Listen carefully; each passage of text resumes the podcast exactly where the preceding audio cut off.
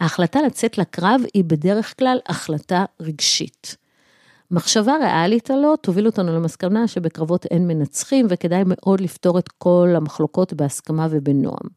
אבל למרבה הצער, לא תמיד ניתן לנהל את הרגשות, ולכן לפעמים יוצאים לקרב הלא נכון, והתוצאה עלולה להיות כואבת.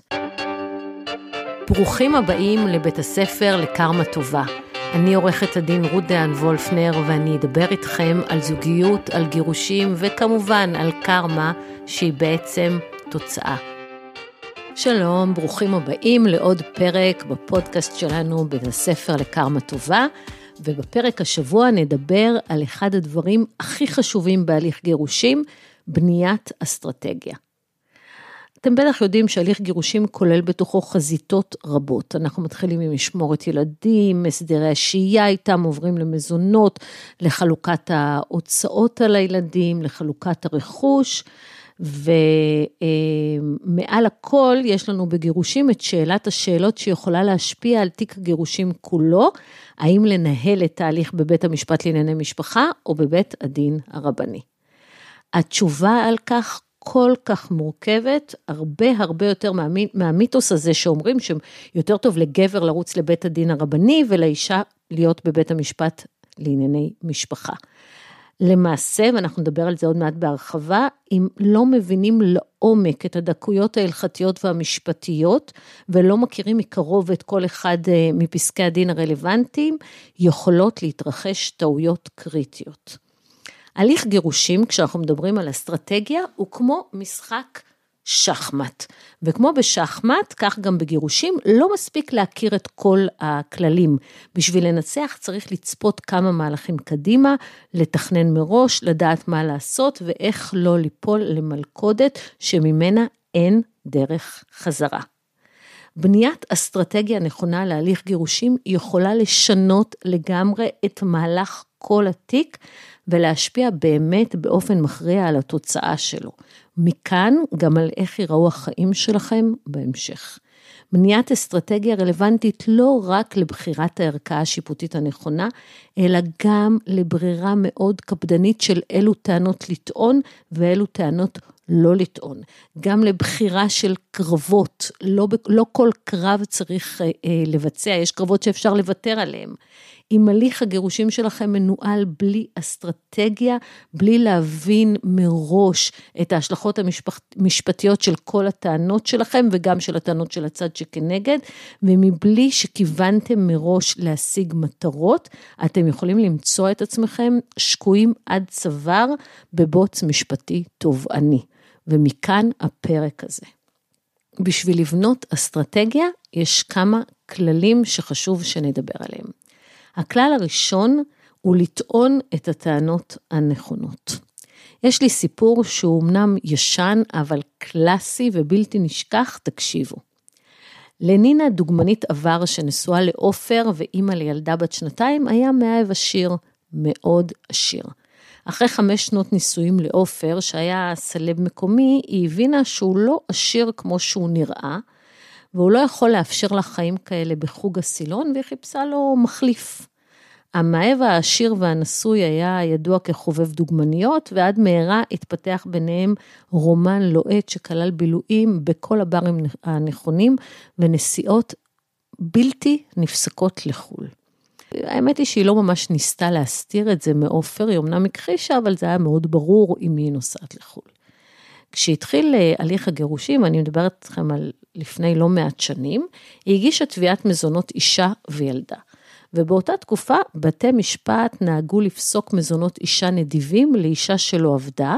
הטענה הייתה, אישה לא חייבת לעבוד, היום זה ממש לא ככה. אמ, והתביעת מזונות של נינה, היא הייתה מופרזת במיוחד. כל הסיפור הזה של מזונות אישה היה סופר מרכזי באותו הליך, שכן אם היא הייתה מקבלת מזונות אישה, היא הייתה יכולה להגיד לו, עכשיו אני לא מתגרשת, עכשיו תענה לדרישות שלי, וכל עוד אנחנו נשואים, אתה משלם לי כל חודש מזונות אישה. אם היא לא מקבלת מזונות אישה, אז כבר יותר קל לנהל משא ומתן, בלי שיש אמצעי לחץ וסחיטה. באותה תקופה מזונות אישה נפסקו על פי הדין האישי, שבמקרה של דינה, של נינה ועופר, הוא ההלכה היהודית. ההלכה היהודית מחייבת בעל לפרנס את אשתו, אלא אם היא בוגדת בו או עובדת. זה שני החריגים למתי בעל שאשתו לא עובדת, לא אמור, פטור ממזונות אישה, אם היא בוגדת בו או אם היא עובדת. אמ, ולכן היו לנו בעצם שתי טענות הגנה אפשריות. האחת, הטענה שנינה הפסידה את זכותה למזונות בגלל שהיא בוגדת, שזה obviously היה נכון מאוד, והשנייה, שהיא לא זכאית למזונות כי היא עובדת. עכשיו, בבתי משפט אה, לענייני משפחה, בניגוד לבתי דין רבנים, הם לא כל כך אהבו את הטענה הזאת, היא בוגדת, והם לא אהבו להתעסק עם, אה, עם אה, בגידות, ולכן, בשביל שאישה תפסיד את המזונות שלה בגלל אה, אה, בגידה, היה צריך להביא הוכחות כאלה, מה שנקרא הוכחות חותכות, כאלה שאינן משתמעות לשני פנים. בשביל זה, אה, עופר היה צריך להעסיק חוקר פרטי שיטוס אחריה מסביב לעולם בשביל להוכיח את הבגידה, והוא לא היה מוכן להוציא את ההוצאה המאוד גדולה הזאת. ואז כהחלטה אסטרטגית החלטנו לזנוח את טענת הבגידה, אותה באמת לא יכולנו להוכיח, ולנסות לבסס את האפשרות שנינה טסה לחו"ל כדי לעבוד. עכשיו, בכתב ההגנה אנחנו טענו שמדובר בדוגמנית בינלאומית, צירפנו תמונות של המדגמנת, וטענו שהיא ככל הנראה מסתירה הכנסות מדוגמנות בחו"ל, ויעידו על כך נסיעותיה הרבות לחו"ל, כי הרי למה שתיסע לחו"ל אם לא בשביל לעבוד, בלי בעלה, בלי הילדה, וגם נסיעות שהתא המשפחתי לא מממן. יחד עם כתב ההגנה, הגשנו בקשה למתן צו למשרד הפנים, שמפרט את היציאות והכניסות של נינה מהארץ, ובית משפט נתן לנו את הצו. לדיון הגענו עם אה, אה, פירוט הנסיעות, שזאת הייתה רשימה ארוכה וצפופה, וגם אה, נינה הגיעה לדיון ישר משדה התעופה, אחרי שהייתה עשרה ימים בניו יורק, כמובן עם המאהב. עורך הדין שלה זעק לשופטת, היא רעבה ללחם, הוא מפעיל עליה אלימות כלכלית, לא יכול להיות, שהיא לא מקבלת מזונות אישה, אין לה ממה לחיות, אין לה מה לאכול, כך זעק העורך דין, ואני אמרתי לשופטת, גברתי, אם היא רעבה ללחם, שתסביר בבקשה מה היא עשתה בניו יורק עשרה ימים, מי מימן את הנסיעה וכמה היא הרוויחה מהעבודה שלה כדוגמנית שם. שופטת הסתכלה על עורך הדין שלה בראש מוטה הצידה ואמרה לו, כן, בבקשה. בוא תסביר מה היא עשתה בניו יורק עשרה ימים. אה, העורך דין ממש לא, לא ידע להתמודד עם השאלה הזאת, הוא לא יכול היה לטעון שהיא עובדת, הוא לא היה יכול לטעון, טוב, היא נסעה עם המאהב שלה. ואז הדבר היחיד שעלה לו לראש זה, היא נסעה להתאוורר בניו יורק. השופטת אמרה לו, אהה, הבנתי. היא התחילה להכתיב החלטה שאומרת שמוטב לנינה להגיע להסכמות כוללות ולא לנהל הליך, שכן היא הפגינה חוסר אמינות מוחלט ואין בכוונתה לפסוק מזונות אישה לדוגמנית בינלאומית מצליחה. שחמט. אם אתם רוצים שאני אסגור לכם את המעגל, אז תדעו שכמה שנים לאחר מכן, אה, זה היה משהו לפני בערך אה, עשור, פנה אליי המאהב העשיר ושאל אותי אם אני מסכימה לייצג אותו. ואז כשנפגשנו, הוא אמר לי שהוא נדהם מהאסטרטגיה שאני בניתי בהליך של נינה ועופר, ומאז הוא עוקב אחריי מרחוק והוא שולח אליי את המקורבים לו, אבל הוא אומר להם, אל תגידו ממי קיבלתם את ההמלצה. ואז הוא ביקש שאני אבנה לו אסטרטגיה למשא ומתן מול אשתו. אה, הוא היה אמור להתגרש אחרי 30 שנות נישואים, הרכוש במקרה שלו היה ממש רב, אבל רוב הנכסים היו ממושכנים. הוא היה רוכש נכסים, הוא שם מעט כסף, ממנף את זה, לוקח משכנתאות ואחר כך מוכר ונהנה אה, מהעלייה בשווי הנכס. אה, והוא ידע בדיוק מה הנכסים, מה ההלוואות, והוא גם ידע כאיש עסקים ממולח איך בדיוק ייראה הסכם הגירושים שלו. אבל בגירושים הוא לא הבין יותר מדי, ולכן הוא הציע לאשתו עוד לפני שהם התחילו לנהל משא ומתן, הוא אמר לה איך ייראה ההסכם הגירושים אליו הוא שואף להגיע. אה, ההסכם הזה היה הוגן, הוא עמד להותיר בבעלותה בית רחב ידיים, נקי מכל חוב, אה, וגם לשלם לה סכום חודשי מכובד לשארית חיה. אני הסברתי לו באותה פגישה שאחת הטעויות הגדולות היא להציע כבר מההתחלה את התוצאה הסופית של אליה אתה שואף, במיוחד בשל חוסר האמון שהיה שם במערכת נישואים, אתם בטח מבינים למה. אז אמרתי לו, תקשיב, תחזור למשא ומתן ותציע למכור את כל הנכסים, לשלם את כל ההלוואות והמיסים שכרוכים במכירה, ואת מה שהתקבל לחלק חצי-חצי. אמרתי לו, תגיד לה שאתה כבר לא צעיר, אין לך כוח להמשיך לעבוד כדי לשלם את כל המשכנתאות, ואומנם רצית שהכל ילך לילדים, אבל uh, חשבת על זה שוב, והם יקבלו את מה שיישאר. אשתו לא התרגשה מהשינוי גרסה הזה, היא ידעה כמה חשוב לו לא למכור רכוש, והיא המשיכה לדרוש אה, להשאיר אצלה את רוב הנכסים. ואז הלכנו צעד אחד קדימה, הוא פנה למתווכים והציע את הנכסים למכירה. אשתו התחילה לקבל אה, טלפונים ממתווכים שביקשו להציג את הדירות בפני רוכשים פוטנציאליים, וזה הספיק. הם חזרו למשא ומתן, הסכימו לערוך שמאויות לכל הנכסים, בסופו של דבר הם חתמו על הסכם דומה מאוד לזה שהוצע מלכתחילה. מכאן אנחנו עוברים לכלל השני לבחירת אסטרטגיה, ולבחור את הקרב הנכון. ההחלטה לצאת לקרב היא בדרך כלל החלטה רגשית. מחשבה ריאלית הלא תוביל אותנו למסקנה שבקרבות אין מנצחים וכדאי מאוד לפתור את כל המחלוקות בהסכמה ובנועם. אבל למרבה הצער, לא תמיד ניתן לנהל את הרגשות, ולכן לפעמים יוצאים לקרב הלא נכון, והתוצאה עלולה להיות כואבת. יעקב למד את זה בדרך הקשה. אילנה ויעקב התגרשו לפני כמה שנים בהסכם גירושים. לכאורה, בלי מלחמות, בפועל היו איומים שקטים שלו, שאם היא לא תיכנע לתנאים שהוא הציב לה, הוא יוצא למלחמת עולם ולא יישאר לה כלום. היא האמינה לו ולכן חתמה, ובשנים שחלפו מאז, יעקב דאג להסיט את הילדים, לא לשלם בזמן או בכלל את חלקו בהוצאות שלהם, ובאופן כללי, יעקב עבד בלמרר לאילנה את החיים. כשאילנה הכירה בן זוג, המצב החמיר.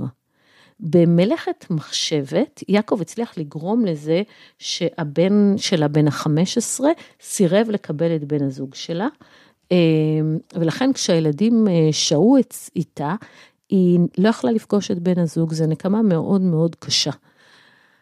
למרות זאת, ולמרות הקושי שבאמת אה, היה להם שם עם הילדים, הם לא נפרדו היא ובן הזוג שלה, והם ניהלו זוגיות פוטוגנית, וכל תמונה שלהם בפייסבוק הטריפה את יעקב. ולמרות שהיא דאגה לחסום אותו בפייסבוק וגם באינסטגרם, הוא נכנס לפרופיל של הילדה בת ה-12 שלה והוא חיטט לה בחיים באובססיביות. החופשה ביוון אליה יצאו אילנה ובן הזוג הייתה מבחינת יעקב הקש ששבר את גב הגמל והוא החליט לצאת לריב, אבל מה? לא היה לו על מה. ההחלטה הזאת הייתה רגשית לחלוטין והתבססה על אה, חוסר יכולת לנהל את הרגשות שלו וגם על זה שהיה לו מספיק כסף לנהל הליך שכל מטרתו נקמה. אבל קרמה, גבירותיי ורבותיי, קרמה איזה ביץ' ויעקב למד את זה על בשרו. מאחר שאילנה ויעקב גרושים, והיא ממילא בהסכם כבר כמעט ויתרה על הכל, ולא נשאר על מה לריב, הוא היה צריך להיות קצת יצירתי בשביל להגיש איזשהו הליך, ואז הוא בחר להגיש תביעה לצמצום זמני השהות שלו עם הילדים. הוא חשב שככל שהילדים ישהו יותר עם אמם, היא תוכל להקדיש פחות אה, תשומת לב לבן זוג, ועד מהרה תגיע הפרידה, וזה מה שהוא רצה. אבל זה היה מאוד מאוד מאוד טיפשי, כי הלוא בפועל הוא יכול היה פשוט לצמצם את הסדרי הראייה, ואף אחד לא יכול היה להכריח אותו, אבל הוא החליט להגיש תביעה כזאת, כי הוא רצה דם. וכתב ההגנה שהוא הגשנו מטעם אילנה היה ממש קצר, ואמר אנחנו לא יכולים אה, לכפות עליו אה, קשר עם ילדיו, היא הסכימה לצמצום הסדרי השהייה. יעקב ממש ממש לא אהב את הקלות שבה הוא קיבל את מבוקשו, ככה לא גומרים מלחמה, מה זאת אומרת אני תובע ואת אומרת בסדר. הוא חשב שהוא הביס אותה, אבל הוא לא צפה את המהלך הבא. שבוע אח... לאחר מכן הגיע אליו שליח עם מעטפה שמכילה תביעה להגדלת מזונות. ברור שאם אתה רוצה לצמצם את זמני השהות עם הילדים, אילנה תוציא עליהם יותר כסף, ואתה, יעקב, תתכבד ותשלם. שלושה ימים לאחר מכן שוב חיכה לו שליח, הפעם עם תביעה לפיצויים בגין הפרת הסכם. עוד באותו יום הוא הגיש בקשה למחוק את התביעה, שחמט. גם דנה בחרה את הקרב הלא נכון, וגם אצלה השיקול היה לגמרי רגשי, בלי להבין את ההשלכות הצפויות. דנה וליאור נישאו לפני כמעט חמש שנים, וכבר הספיקו להביא לעולם תינוקת קטנטנה ולקנות דירה יד שנייה, ובשנתיים האחרונות לנישואים שלהם הם לא הפסיקו לריב. כשליאור הגיע הביתה המתינה לו אישה מרירה, הוא אמר לי פרצוף תחת, שהייתה מתוסכלת מהעבודה שלה וגם מזה שבגיל 32 היא הבינה שהחיים הם לא סרט הוליוודי שהיא חלמה עליו. ושליאור אמנם נסיך, אבל גם קצת מקריח, קצת שמן, לא מביא הביתה את המשכורת שתאפשר לה לחיות כמו בסרטים, והיא הייתה ממש ממורמרת. והוא מצידו, עם כל מריבה שהוציאה את המרמור שלה, ככה האהבה שלו אליה הלכה ואזלה, עד שממש לא נשאר כבר כלום בלב הגדול שלו, וכמו כרוניקה של בגידה ידועה מראש, מישהי אחרת נכנסה לוואקום שנוצר. ליאור, אה, הוא תמיד היה גבר של אישה אחת, ואז יום אחד הוא פשוט הודיע לדנה שהוא עוזב, ארז תיק והלך. במשך שנה וחצי ליאור עשה כל מה שהוא יכול כדי להגיע עם דנה להסכם הוגן, אבל היא פשוט לא הסכימה והיא עשתה מה שהיא יכולה בשביל לאמלל לו את החיים. לא מתגרשת ממך, היא אמרה, אם אתה לא שלי, אתה לא של אף אחת, וחוץ מזה, אני רוצה את הכתובה. 850 אלף שקל הוא רשם בכתובה ביום החתונה, כשאבא שלו, אבא שלה ביקש, בלי להעלות על דעתו שהוא חותם על צ'ק שאולי יום אחד הוא יצטרך לפרוע. בדיון בבית הדין הרבני היא עמדה ובכתה, ושלושת הדיינים ניסו לשכנע אותה להתגרש בהסכמה, אבל לא עזר שום דבר. אני רוצה את הכתובה אחרי חמש שנות נישואים. אמ, בהכנה לדיון הבא, ואחרי שניסינו למצוא כל סיבה אפשרית לשלילת הכתובה, הוא סיפר לי כבדרך אגב שהיא התגיירה בשבילו קצת לפני החתונה, כי זה היה לו חשוב. היא אומנם ישראלית לחלוטין, אבל היא בת של אה, מתנדבת אנגליה מהקיבוץ, שהתאהבה בישראלי, ומעולם לא טרחה להתגייר, כי זה במילא אז לא עניין אף אחד, ולליאור זה היה חשוב, אז היא עברה תהליך גיור. זה הספיק. כשאת גיורת שלא שומרת שבת, אולי זה לא רעיון טוב לנהל הליך בבית הדין הרבני. בהמתנה לדיון ביקשתי מעורכת הדין שלה לשוחח בצד והצגתי לה תמונות של דנה מהפייסבוק מחייכת אה, מעל סיר צדפות בלגיות וסמסים עם הודעות נאצה שהיא נשלחו בשבת, ואמרתי לה, תקשיבי, מה היא צריכה את כל הטירוף הזה? בואי נתגרש בהסכמה. אמרתי לה, ליאור, הלקוח שלי, הוא לא מעוניין להציג את כל הדבר הזה בפני הדיינים, הוא לא רוצה להציג תמונות שעשויות להביא לביטול הגיור שלה, ואם הגיור שלה מבוטל, הנישואים גם בטלים וגם הילדה שלהם היא לא יהודייה. אבל תדעי לך שאם היא תמשיך את המלחמה הזאת, אין ברירה וזה יקרה. ולא רק שזה יקרה בעתיד, זה יקרה ממש עכשיו בדיון. עורכת הדין שלה, לזכותה ייאמר, היא קראה נכון את המפה, גם היא לא הייתה מודעת לזה שדנה גיורת, וגם היא ידעה שזה לא רעיון טוב לדרוש כתובה, כשאת גיורת שלא שומרת מצוות. עכשיו, אני יודעת שיהיו כאלה שיגידו, מה, זה לא פייר להשתמש בזה, זה מתחת לחגורה, אבל שאתם זוג חילוני, שנשואים רק חמש שנים, ואתם מתגרשים, לא משנה אם הוא החליט להתגרש בגלל שיש לו מישהי אחרת, גם לך יש אחריות לזה שנגמר ביניכם עם כל המרמור שהיה שם כל הזמן ועם כל כמה שלא היית מרוצה ממנו והוצאת לו את הנשמה. ואז את מחליטה אה, לדרוש כתובה בבית הדין הרבני. זאת אומרת, את מחליטה לנצל את המוסד של בית הדין הרבני ואת המוס, המכשיר הדתי הזה שנקרא כתובה, שאין לך באמת שום קשר אליו. אז את צריכה לקחת בחשבון שכמו שזה לא פייר לדרוש כתובה אחרי חמש שנות נישואים של זוג חילוני, זה גם יכול להיות מאוד לא פייר שישתמשו נגדך בדברים שאת... אה, מתחת לחגורה, כמו העובדה שאת גיורת שלא שומרת שבת. אז תמיד תדעו לכם, כשאתם עושים משהו, יכולה להיות לזה השלכה שגם לכם לא יהיה נעים. אז באמת אה, נכנסנו לדיון אחרי איזה חצי שעה בחוץ, והדיינים נדהמו מהמהפך, הם חתמו על פסק דין לגירושים בהסכמה, ואפילו על המקום סידרו להם גט כדי שאף אחד פה לא יתחרט. מכאן אנחנו עוברים לכלל השלישי לבניית אסטרטגיה, תעשו הערכת סיכונים. לפעמים יותר נכון אסטרטגית לשלם מחיר גבוה כדי לקנות סיכון מראש ולהימנע מניהול הליך בעל פוטנציאל סיכון גבוה. תמיד תבינו מה הסיכון שלכם, איך זה יכול להיגמר, אני תמיד קוראת לזה מה ה-best case scenario ומה ה-worst case scenario, ותקנו סיכונים כדי לא להגיע ל-worst case scenario שלהם.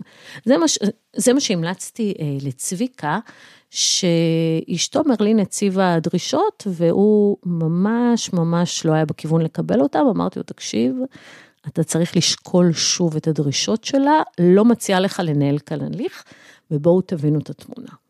צביקה נשוי למרלין, מרלין היא אוסטרלית יפהפייה שהתאהבה בו באיזה גסט האוס בנפאל, ומאז הם לא נפרדו לדקה.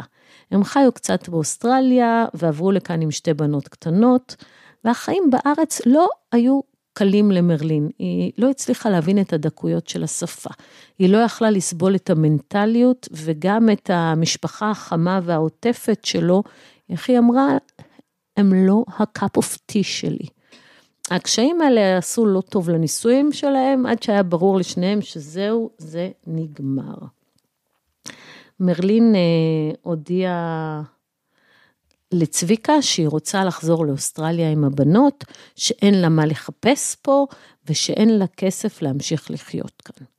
מצד שני, היא הבינה גם את משמעות המעבר עבור צביקה, והיא אמרה, תשמע, אני מוכנה להישאר כאן, אבל תשאיר לי את הדירה, את האוטו, את רוב הסכום שבחשבון הבנק שלנו, וגם תן לי מזונות נדיבים, ככה שאני אוכל לחיות פה בטוב, שאני לא אחיה פה בעוני.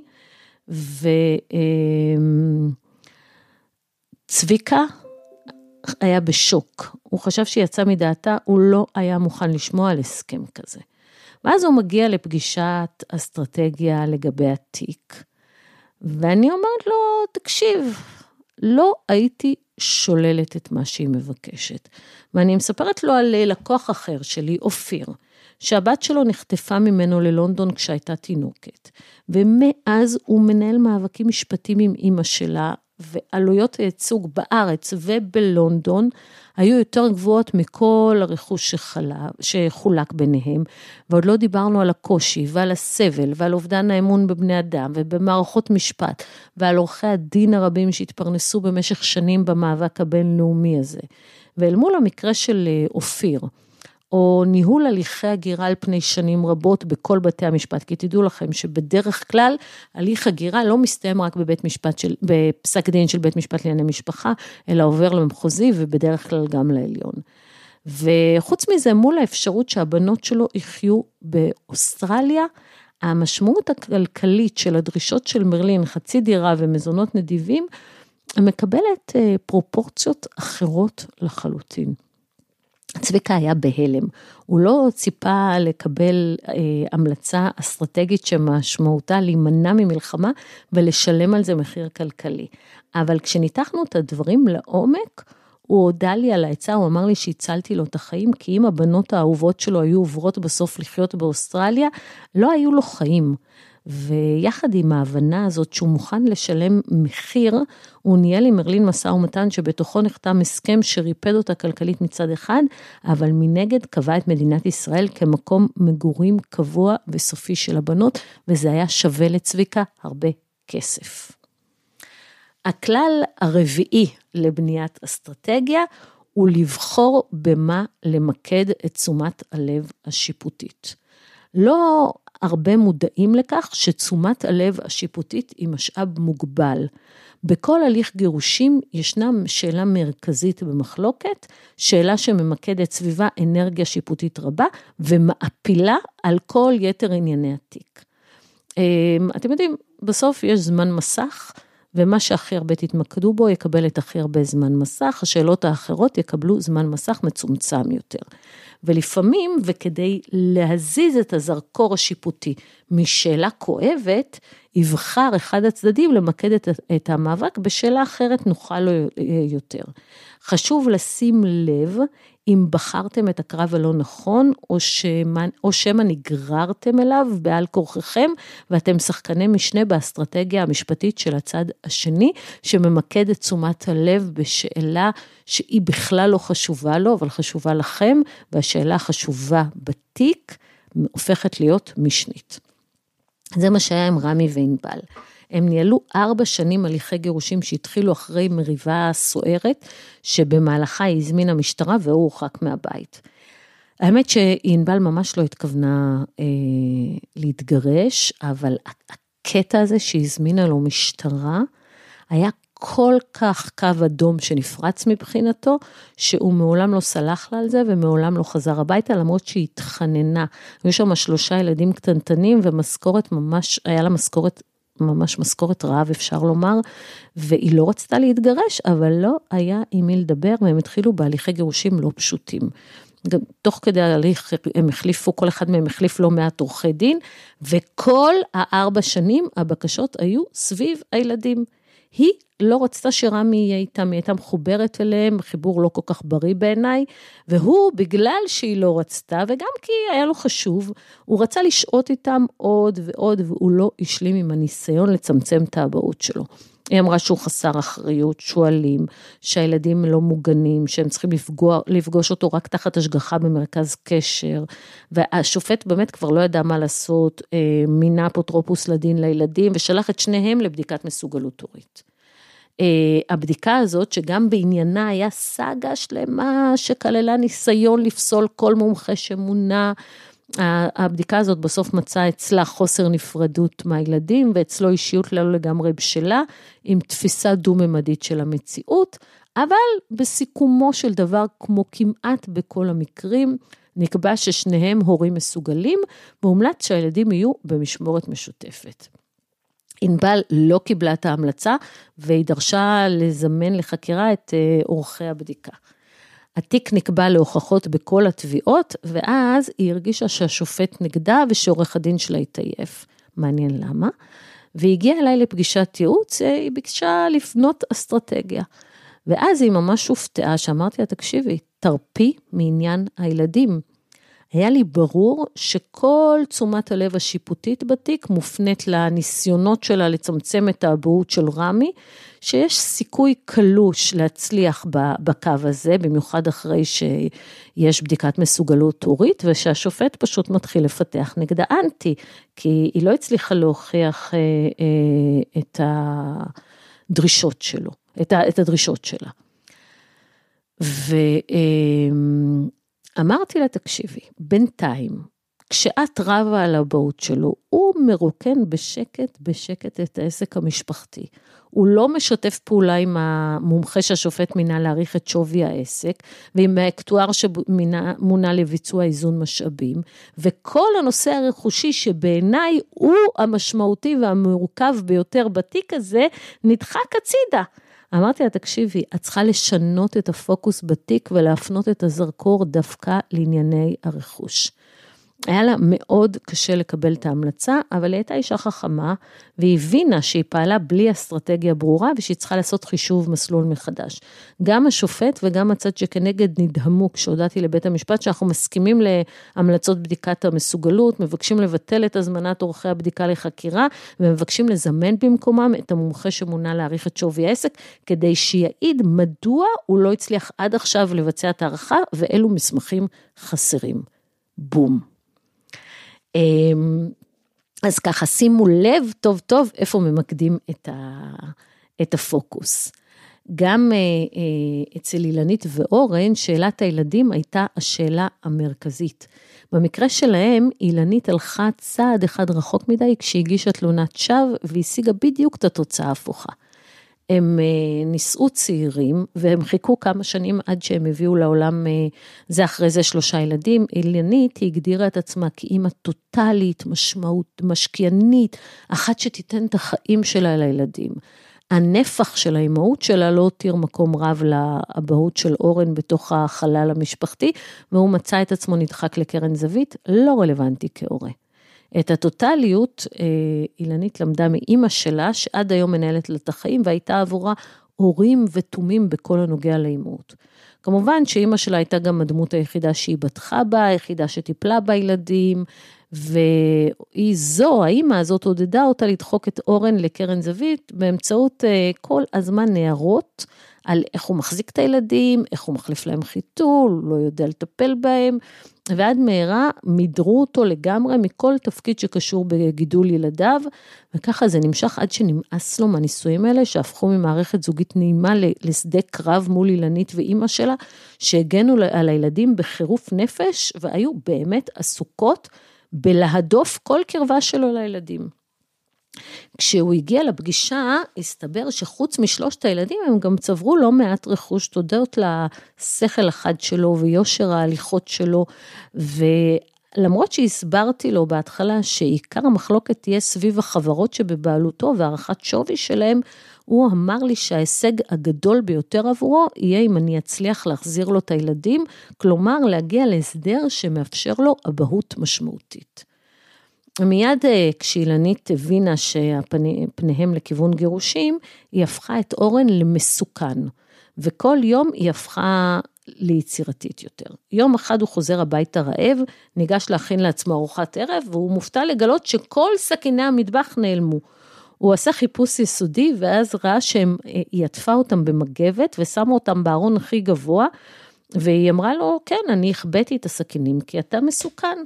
בשלב הזה הוא קרא נכון את המפה, הוא פנה לחוקר פרטי, הוא קיבל מצלמה קטנה שהוא כל הזמן הייתה מורכבת לו על החולצה.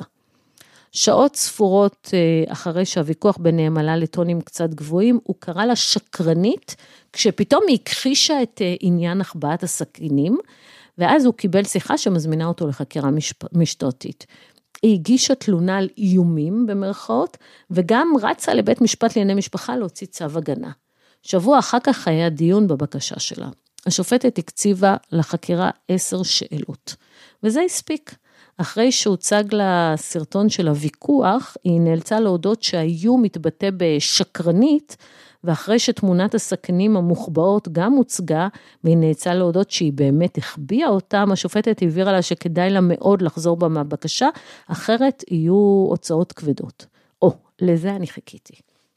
עוד לפני שהיא הספיקה לענות, אמרתי לה, גברתי, גברתי, גברתי, יש לי הצעה שיכולה באמת לסיים את ההליך הזה בצורה נכונה. הוא מרשים, מסכים לעזוב את הבית מרצונו, אבל אה, בואו נקבע הסדרי שהייה עם הילדים כבר עכשיו. היא התנגדה בכל תוקף, היא אמרה שהוא מסוכן, אבל כבר היה ברור מהחקירה שהטענות מסוכנות מופרכות. גם השופטת ראתה אם יש לה עסק, ואז יצאנו מבית המשפט עם החלטה שמאפשרת לו אבהות משמעותית. ויציאה מהבית שממילא הוא רצה לעזוב אותו כי היה בית משוגעים. זאת אומרת, כשאת בוחרת למקד את, ה, את הטענות שלך במסוכנות, את יכולה להגיע למצב שהוא גם עוזב את הבית וגם מקבל הסדרי שהייה, כי היום כמעט אי אפשר למנוע אבהות, וחבל. והכלל החמישי שלנו לבחירת אסטרטגיה, אה, וגם האחרון, הוא לבחור את הערכאה הנכונה. האסטרטגיה הנכונה זה קצת כמו קרמה, אם אתה לא מכבד אותה, אתה בצרות. אז לפני שאתה רץ להגיש תביעה בבית הדין הרבני ובטוח שיש לך עילה מנצחת, בוא, תבדוק טוב טוב את המצב ההלכתי ותזכור שסוף מעשה בכוונה תחילה. אצל עדי ויובל זה התחיל משעמום. שיאמם להם אחד עם השני למרות האהבה הגדולה ויובל הציע גיוון. מכירים את זה? להפתעתו הרבה, עדי הסכימה, וככה הצטרפה להם למיטה עוד מישהי, ביג מיסטייק, יש לומר. בלי להיכנס לכל הפרטים, מהר מאוד יובל חש, ובצדק, שהוא מיותר. כעבור איזה שני מפגשים מהסוג הלוהט, עדי התחילה ברומן עם אותה אישה, רומן שלא ממש הוסתר ממנו, ולהפתעתה, יובל איכשהו הסכים, קיבל את זה בהבנה של מי שמרגיש ובצדק אחראי לעניין, וגם האמת היא שהוא קיווה בסתר ליבו שיום אחד הם שוב פעם יצרפו אותו עליהם ותהיה חגיגה. שיובל אה, קיבל אומץ לשוחח איתה בעניין והיא אמרה לו, תקשיב, זה לא רק שזה לא יקרה, אני גם רוצה להתגרש ממך וכמה שיותר מהר. אז היא אמרה לו, בוא נלך לגישור, בוא ננהל משא ומתן, בוא נעשה את זה יפה. אבל יובל ממש ממש לא השלים עם ההחלטה, והוא אמר לה, אני בחיים לא אתן לך לעזוב, ואם את רוצה בכל זאת ללכת לעזוב, קחי מזוודה ותלכי, את, הבית כאן והילדים כאן, הכל נשאר אותו דבר. עורך הדין שייצג אותו היה בטוח שהוא עושה צעד אסטרטגי מבריק כשהוא הגיש תביעת גירושין כרוכה לבית הדין הרבני. אנחנו ידענו שזה עומד לקרות, והכנו לו מבעוד מועד הפתעה. כל התביעה שלו הייתה העובדה שעדי מנהלת רומן עם אישה. אבל מה שהוא לא ידע, שלנהל רומן עם אישה זה לא עבירה לפי ההלכה היהודית. ההלכה היהודית קוראת לנשים האלה מסוללות, ואיכשהו היא כאילו מפרגנת לעניין, בניגוד למשכב זכר, שזה אוי ואבוי, תועבה גדולה. אה, אישה מסוללת, לעומת זאת, זאת שמנהלת רומן עם אישה, לא רק שהיא לא עושה שום דבר רע, היא גם לא מפסידה את הכתובה שלה. ולעדי הייתה כתובה יפה, 750 אלף ש"ח. כשאדם תובע גירושים, הוא צריך להציג עילת גירושים תקפה לפי ההלכה היהודית, שאם לא כן, הוא עלול להיות מחויב בכתובה. ואז בלי, בלי לחשוב פעמיים בכלל, יום אחרי שהוגשה תביעת גירושים, הגשנו מטעם עדי בקשה לצו עיכול על החלק של יובל בדירה לצורך הבטחת כספי הכתובה. יש דבר כזה, ובאמת קיבלנו צו, הוא לא העלה על דעתו שמהלך כזה אה, אפשרי. וכשהוא הבין שחלק מהבית בסכנה, הוא פנה בשאלות לעורך דין שלו, ומיד אחר כך הגיע מטעמו הצעה לנהל משא ומתן, והסכם גירושים נחתם עוד לפני הדיון הראשון. עוד דוגמה לחשיבות בחירת הערכה הוא הסיפור של שירן. מסתבר שלפעמים, במיוחד כשמדובר בנרקסיס, גישור הוא לא בהכרח הדרך המהירה ביותר להתגרש, וצריך להבין מהר מתי אין עם מי לדבר, ויותר טוב ויותר מהר גם להתחיל בהליך משפטי. ובמקרה של שירן, ובניגוד מוחלט לאינסטינקט שלה, אני שכנעתי אותה להגיש תביעה דווקא לבית הדין הרבני. זאת הייתה בחירה אסטרטגית לא פשוטה, ואני עבדתי קשה כדי לשכנע אותה ללכת עם האסטרטגיה הזאת, אבל היא השתלמה לה ובגדול. שנתיים שירן ניסתה להתגרש מדורון ללא הצלחה. הוא היה חכם, גבוה, עם עיניים כחולות, והוא היה דוקטור, וכל התכונות המדהימות האלה לא הועילו בשמירת הנישואים שלו, כי דורון היה נרקסיסט קלאסי. כשהיא לא יכלה יותר לסבול לחיות איתו, היא רצתה להתגרש. אחרי תחנונים הוא הסכים לפנות לגישור, אבל תקשיבו, אי אפשר היה להגיע איתו להסכמות. לא רק כי שירן לא רצתה ולא עשתה ויתורים, ברור שהיא עשתה ויתורים, אבל הוא היה נרקסיסט בלתי אפשרי. כמו בחיים, הוא בהתחלה מציג סבר פנים נעימות והמון רצון טוב, ואמר, ברור שנגיע להסכם, אנחנו בחיים לא ננהל הליכים, אבל בפועל, כל פעם שעלה משהו, הוא לא הסכים להתחייב על כלום, על כל הסכמה הוא הציג עוד, אה, עוד אה, דרישות ועוד דרישות, וכל סעיף חולק לעוד סעיפים ועוד תתי סעיפים, וכל פעם שהוסכם על משהו, אז שלושה דברים אחרים נפתחו, ובאמת בסבר פנים יפות ובנועם לשון הוא התיש אותה שוב פעם ושוב פעם, וכל פעם שהיא אמרה, זהו, אני סיימתי את הגישור, הוא אמר, בואי נלך למגשר אחר, המגשר הזה לא מספיק טוב, והוא לא מצליח להביא אותנו להסכם, אבל אי אפשר היה להביא את הנרקסיסט הזה להסכם. והיא הגיעה אליי מותשת לחלוטין. היא אמרה, תקשיבי, הבנתי, הסכם כבר לא יהיה כאן, בואי, שנתיים משא ומתן, תדעו לכם, משהו לא תקין. הרבה יותר מהר להתחיל הליך גירושין, או להתחיל איזשהו הליך משפטי, ואז להגיע להסכם. אז היא אמרה, בואי, אני צריכה החלטות שיפוטיות, אני לא יכולה יותר. ואז אמרתי לה, תקשיבי, אנחנו מגישות תביעת גירושין כרוכה לבית הדין הרבני. והיא מאוד מאוד פחדה מזה, כי הייתה לה את התפיסה שבית הדין הרבני רע לנשים, והיא אמרה, תקשיבי, הוא יגיד שאני בוגדת בו. הסתבר שדורון נהג כחלק מההתעללות שלו בה, להאשים אותה בבגידה עם כל בן אדם שעבד איתה, או החליף איתה כמה משפטים בעבודה, או כינה אותה זונה ליד הילדים, אחרי דקה הוא ביקש ממנה שוב פעם שתשקול את ההחלטה להתגרש, ושהוא אוהב אותה, וזה רק קצה הקרחון. הוא לא יכול להיות שהוא יטען שאת בוגדת, אמרתי לה, כי הוא יבקש שלום בית. טענות בגידה לא מסתדרות טוב ברבני למי שלא רוצה לתת גט, אבל הסיכוי שהוא יוכל לשלוט בעצמו נמוך. ובאמת, דורון שכר עורך דין, דווקא מישהו עם שם ידוע והרבה ותק, אבל העורך דין הזה גם לא הסביר לדורון את האסטרטגיה, ולהפתעתי, הוא הגיש כתב הגנה מלא טענות עם בגידה, ועוד ציין ספציפית שמות של אנשים שעובדים איתה. בדיון הראשון בבית הדין הרבני, הרבנים אמרו, אוקיי, מה את רוצה? היא אמרה, אני רוצה להתגרש. והדיין שאל את דורון אם הוא מסכים להתגרש, הוא אמר, כן, אבל יש לי תנאים ואני רוצה להגיע להסכם. הדיין אמר לו, אם, אם רק חצי ממה שכתבת בכתב הגנה שלה נכון, אתה חייב להתגרש על המקום. הילדים הם ילדים מאוד קטנים ולכן הם יהיו במשמורת של אימא שלהם עד שיהיה תזכיר, והכל, אנחנו נחליט על הכל אחרי הגט. ומה שלא תסכימו עליו, בית הדין יחליט. כעבור שש שעות הדיון הסתיים עם גט. עם תאריך לדיון במזונות הילדים ובכתובה, שזה שני דברים שהיא הסכימה לוותר עליהם רק בשביל לסיים יפה. והיא יצאה מהדיון הולכת על ענן, לא מאמינה ששנתיים של תחנונים להגיע להסכם היו יכולים להסתיים הרבה קודם. לא לכל בגידה יש מחיר משפטי, ולא תמיד בגידה היא סיבה לפנות אה, לבית הדין הרבני. המהלך האסטרטגי הנכון הוא לבחור את הערכה הנכונה ביחס לשאלה שבמחלוקת. טל למד את זה בדרך הקשה. הוא פסע למשרד שלי בחליפה מוקפדת, מצויד בתנועות גוף נחושות כאלה, והוא זרק לי בחבטה קלה כזאת קלסר מלא חוצצים על השולחן, כל חוצץ מלא בראיות מסוג אחר לרומן שאשתו ניהלה עם הבוס שלה.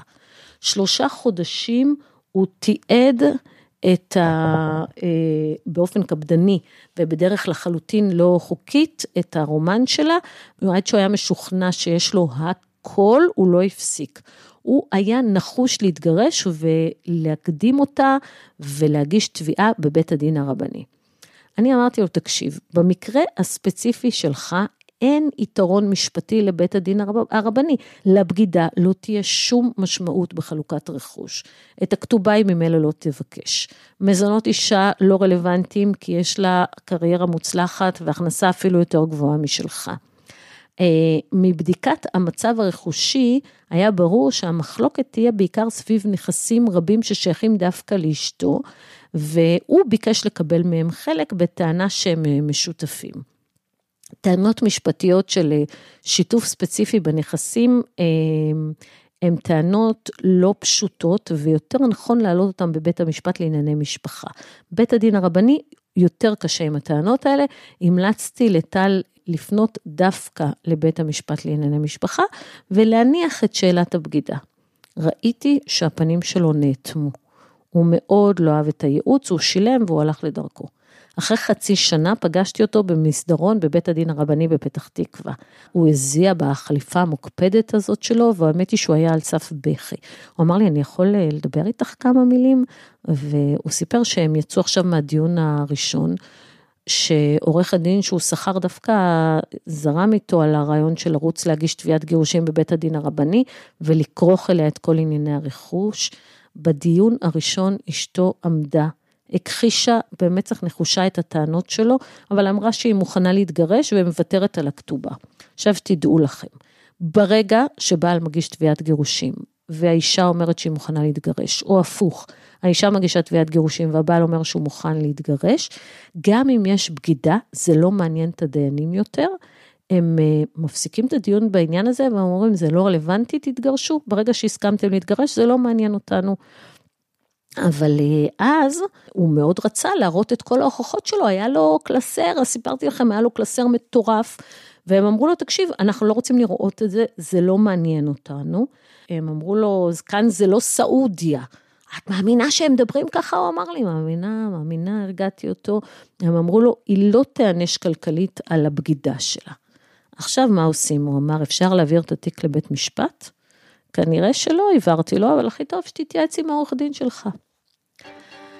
אז זהו, הגענו לסיומו של הפרק הזה. ראינו כמה חשוב לבנות מראש אסטרטגיה לתהליך. להבין מה המטרות, מה הסיכונים, מה תהיינה הטענות של הצד השני, אילו סיכונים כדאי לקנות מראש, במה למקד את תשומת הלב השיפוטית ואיך לבחור את הערכה הנכונה. אם אתם לפני הליך גירושים, חשוב לבנות אסטרטגיה, וגם אם אתם במהלכו, תבדקו שיש לכם אסטרטגיה מותאמת. ואתם מוזמנים אה, להמשיך להקשיב לנו, לדרג את הפודקאסט בכל אה, אתר שאתם מקשיבים. ותודה שהייתם איתנו. ביי.